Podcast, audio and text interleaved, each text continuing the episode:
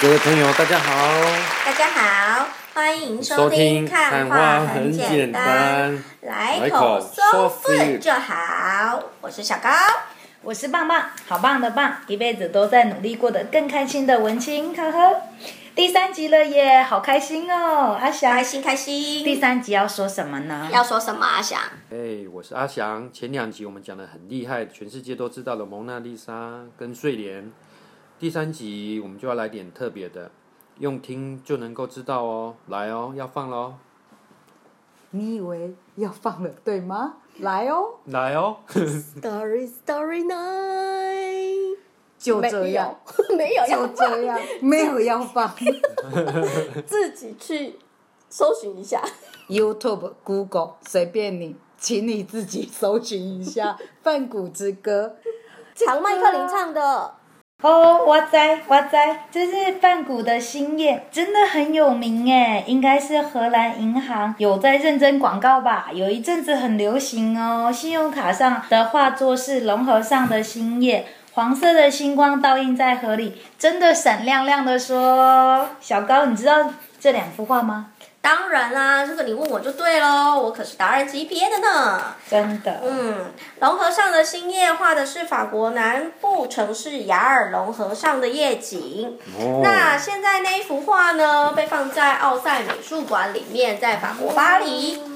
画布呢，从边缘的深蓝色逐渐过渡到中间的浅蓝色。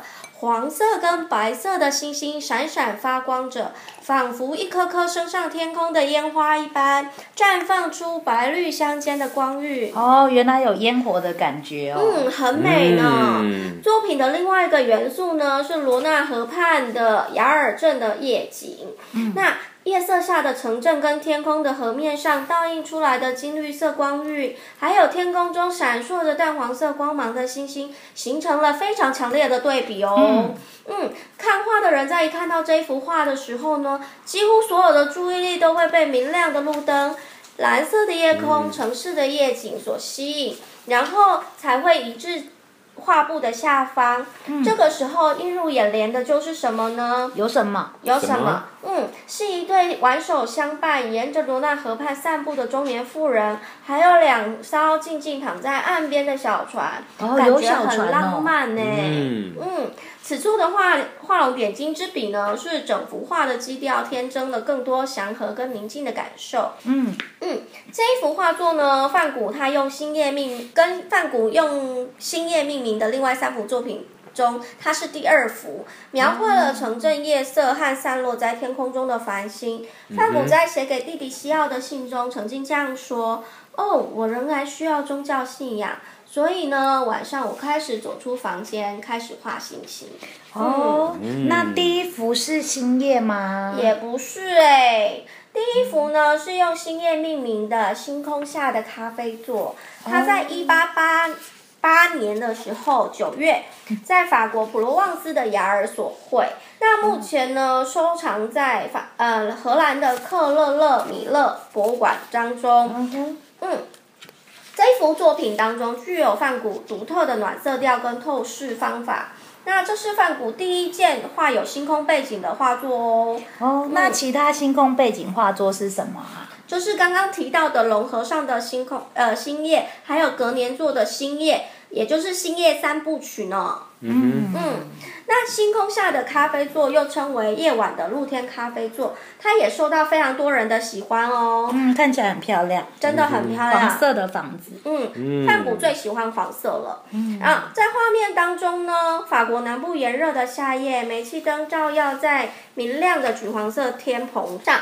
跟蓝色的深蓝色的天空变成一个对比，嗯、我们的视线呢，沿着那个咖啡棚还有座位往后延伸，所以呢，画面形成一种纵深感，引发了希望跟悔恨、梦幻跟现实的感觉。嗯，好像有对比，嗯、对比，对比。对，因为黄色会带给我们明亮啊、嗯、希望的感觉，然后深蓝色就有一点忧郁啊，然后就是悔恨的那个感受。嗯，那范谷经常在晚上光顾离他家、离他住的地方不远的那个咖啡馆。那咖啡馆的耀眼的灯光跟布满天空的星辰，激发了他作画的热情。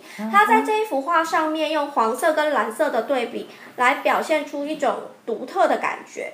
画中呢，被灯光造成的黄色咖啡座，还有蓝色星空的对比，使得整幅画看起来更美了，也洋溢着一种平和的诗意。嗯嗯，真的。对啊，所以范谷就曾经讲说，对我来说，晚上呢看起来比白天更有活力，更有丰富的色彩。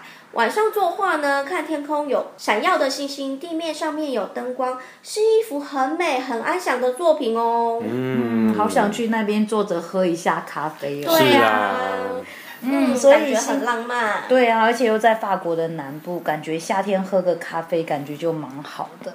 嗯，对，真的。所以星夜三部曲就是星空下的咖啡座，龙河上的星夜跟星夜是吗？对呀、啊。但是我很好奇啊，怎么可以在看不见黑黑的晚上画画呢？不是应该看不到吗？嗯，这个我知道。梵谷十分笃定的说到呢，他搬到。雅尔的初衷呢，便是想要在真正的大自然的星空下寻找到灵感。于是他在自己的草帽上面啊绑了一个点燃的蜡烛，不会烧起来吗？嗯、有点担心啊。对啊，感觉好像会烧起来。完全土法炼钢，而且头还要正，不然会烧，帽子会烧掉。然后呢，就是这样子，在草帽上绑一个蜡烛啊，就这样子，然后将作画。用具呢，就是他的花花用具呢，都带到河边呢，罗纳河畔呢，就开始呢描绘他的夜景。所以他也是走写生路线吗？是，只是他是在晚上哦。嗯、一辈子都没有结过婚，也没有告白成功的 Vincent 呢，还曾经这样说：“我想要描述男女之间永恒的东西。哦”什么永恒的东西是钻石吗？也许，也许，星星也许在他眼中就是钻石吧。嗯。那么还有什么可以比描绘星夜更有表达永恒的意义呢？其实油画右下方那对中年的夫妻，在模糊的城市夜景中显得形单影只。他们有彼此啊。对，因为都有彼此。他们面朝着星空，似乎对远看着天空深处那七颗闪耀光。闪耀着光辉的北斗七星，他们一直在空中，而这对夫妻也随着画作的展示定格在画布上。这或许就是范谷想诠释的永恒吧。嗯，已经保存在博物馆，所以应该算很久很久了。嗯、对，嗯，所以星夜是最晚完成的画作。其实那时候的范谷已经住在精神疗养院了，是吗？哦，哦，应该是哦。好难想象这么美的一幅画呢，这么强的笔触的画作呢，是一个精神不正常的人画出来的。小高，你觉得呢？嗯，星夜这一幅画作的笔触真的很特别呢。那油画当中的主色调蓝色代表不开心、阴沉的感觉，但很粗的笔触代表着忧愁。画中的景象呢，是一个望出窗外的一个景象，但画中的树呢是丝柏树，但画的很像黑色的火焰一样，一直画到云端上面，让人家有一种不安的感觉。嗯、天空的纹理啊，它有一点像窝状的星系，伴随着非常多的星点。月亮则是用昏黄的月食的形式呈现，嗯、所以整幅画当中啊，底部的村落，它可以啊用平直粗短的线条去画。反而形成一种宁静，可是上面的那个粗犷弯曲的线条，跟上面那个线条就产生了强烈的对比。真的。所以，嗯，这种高度夸张变形跟强烈的视觉对比当中，体现了那个画家自己本身，就是他可能有一种不安啊、躁动的情感，或者是他可能就是有一种幻觉吧，那种感受。嗯嗯，梵谷生前非常欣赏浮世绘里面的《富裕三十六景》中的神奈川冲浪里这一幅作品。嗯、那星夜里面天空的窝状星云画风啊，也也有人认为说啊，他可能是融入了那个冲浪里的元素，然后才把它画进去的。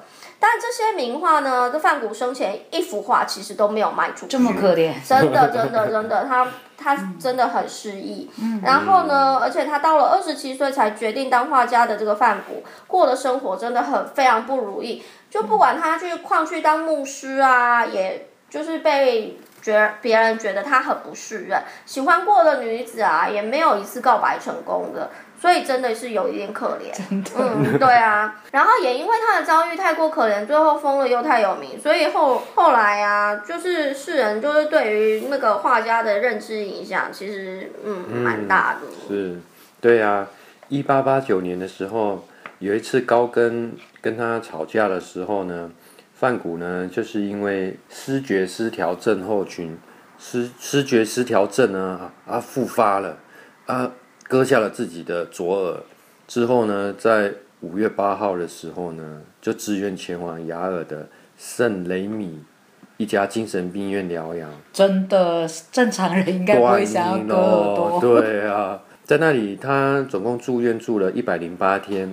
在入住精神病院的时候呢，范谷他其实也没有休息，他其实创作了大量的绘画作品。嗯，他一直在创作。总共创作了一百五十多幅的油画，跟一百多幅的素描哦，真的蛮多的，蛮多的。嗯，一天的产量也蛮大的。嗯，一天画一一幅，超过一幅，快两幅哦。是，嗯，在这个阶段的画画呢，这个创作呢，其实范谷的画风开始趋向于表现主义，作品充满了忧郁的精精神跟悲剧性的幻想哦。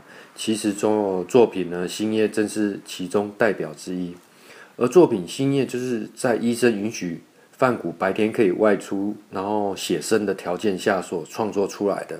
嗯。而这个作品所描述的风景，也正是精神病院所在地，这就是圣雷米这个地方。哦，所以他就是外出写生的时候画下他所感觉到的东西。是。那莫内啊，他是印象派，我们前面讲过，他追逐。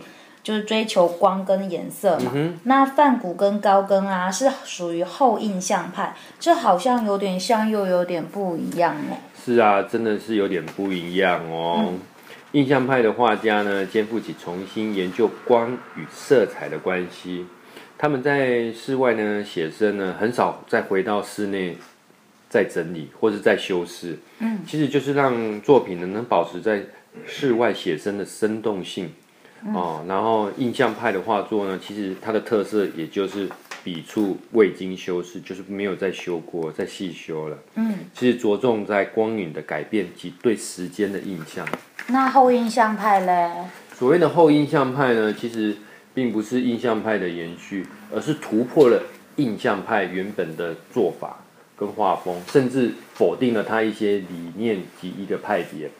后期的印象派对物体结构问题的回归呢，其实对表面的设计、色彩、内涵及装饰性的重视，及对表现性的变形自觉运用。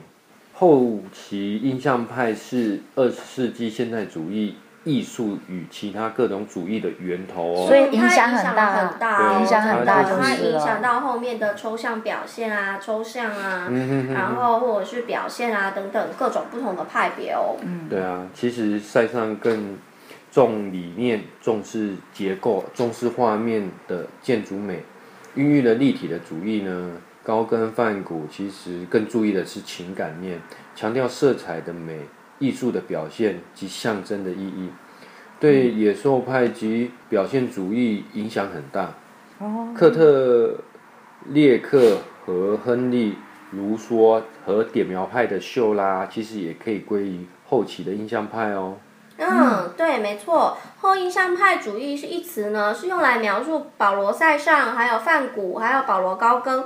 等作为代表的这一群画家，还有他的画风，那这个词汇呢，其实是英国的艺术评论家提出来的。他是那个大都会博物馆的馆长，叫做弗莱，在一九一一年的时候提出。也就是说，嗯，其实都是在梵谷他们过世之后，才被冠上后印象派这个呃这个名词的。嗯、哦，对啊。所以他们自己都以为他们是印象派吧，只是后来我们把它归成后印象派，因为它对后面的影响比较大。这样，对，我还记得范谷死前还创作了最后一幅的麦田群鸭，也很有特色诶，好像表现了范谷的爱情啊、工作、生活都超级不如意，有人生好难的感觉。小高，你觉得呢？对呀、啊，嗯，因为范谷的人生真的很不如意耶，他到他过世了之后，才终于卖出第一幅画。真的，真的 好惨，很很可怜。然后呢，麦田群鸭这一幅作品也是一幅很美，但是没有办法看很久的作品，因为感觉真的很忧郁。有可能是因为乌鸦的关系，也可能是因为那个麦田吧。嗯哼，嗯，或者是因为它的笔触，因为这幅画作用黑色的天空跟通往不同方向的三条路，表现了梵谷精神上的困扰。他在那个三岔路口，可能也不知道该往哪里走。嗯、然后乌鸦，你想想看，乌鸦，我们就是预示着死亡啊，或者是不吉利的那个比较负面的那个感受。嗯、然后七月的麦田它结穗了，所以呢一片金黄。那这个季节同时也有很多的乌鸦来觅食。嗯，农民为了驱赶乌鸦，常常在田里面放射猎枪子弹，用来吓走乌鸦，声音很大。嗯、那范谷呢，从五月到七月呢，都常从他的住处走到教堂，嗯、然后绕过教堂后的斜坡，往上走的小路，就走到麦田里面，看着大片的麦田从原本的绿色，然后转为黄色，然后结穗。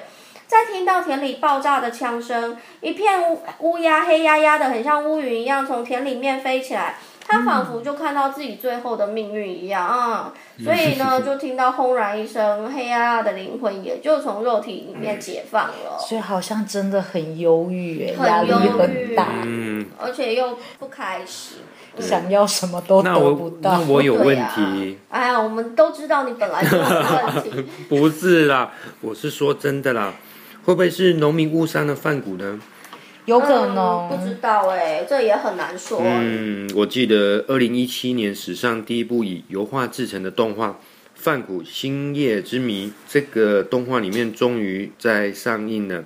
导演找来了一百二十五位世界各地的画家，模仿梵谷的笔触及用色，绘画出六十万幅、六十五万幅动画场景。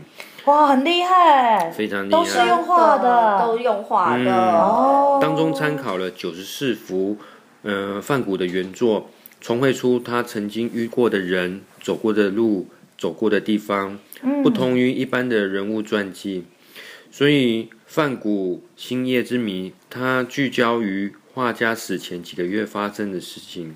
哦，因为他死前大量创作，对，对，没错。其实，其实就是在他精神病院里出来之后，由弟弟他的弟弟推荐他到法国北部乡村小镇雅尔雷圣米疗养院中休息、看病、作画，与不同的村民啊互相互相交流的经历。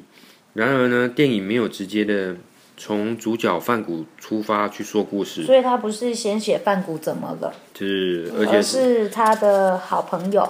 对啊，而是在他死后一年，由范谷的好朋友的儿子的角度哦，作为出发，然后去为范谷送信给他的弟弟西奥，西奥，并且到了小镇去调查范谷是否是真的自杀呢，还是被人家杀死的。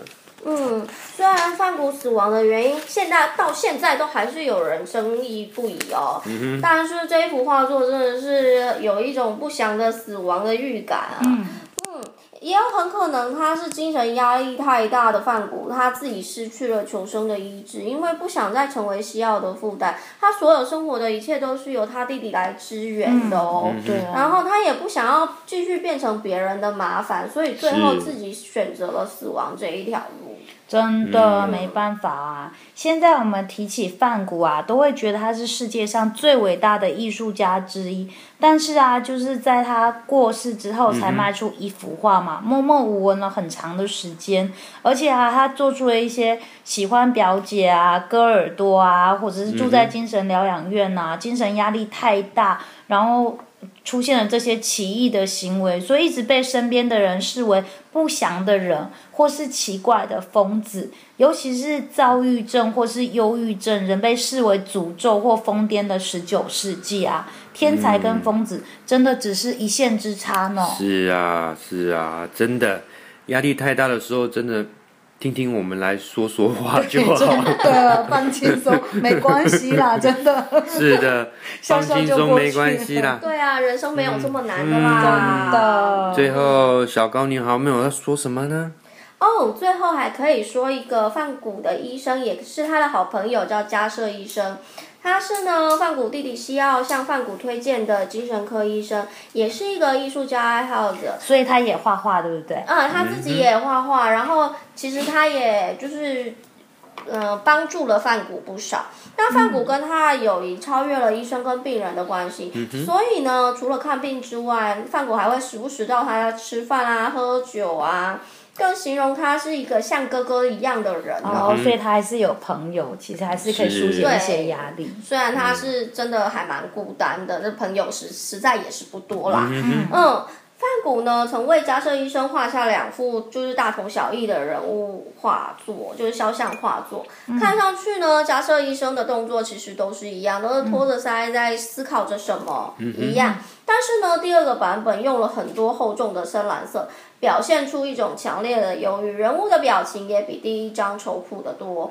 这也就是呼应了范谷第一次看完医生后的感觉。他认为说，哎、欸，其实加设医生可能跟他一样的忧郁，病情一样的严重，就是其实不是只有我生病，你也生病了。有可能，两个人镜头，两个人的镜头加当。没错没 错，只是因为医生有医生的理性跟专业拯救了他，可以让他自己得到平衡啊。嗯。我我我这边还要再讲一个，好哦。其实有病就要看医生啊，没错没错。想聊天就要找朋友，对呀、啊。听听我们说话，其实就会很快乐啊。人生还有很多美好的、幸福的事物，你说是不是啊？棒棒，你说是不是？对啊，好棒棒，幸福的感觉就这么美好啊！希望大家都可以很快乐。是的，是的。嗯，这一集的看花很简单，来一口 soul food 就好，就讲到这里喽。嗯，如果喜欢，欢迎分享和订阅下载哦，要记得订阅哦。好，那我们就期待下次再见喽，拜拜。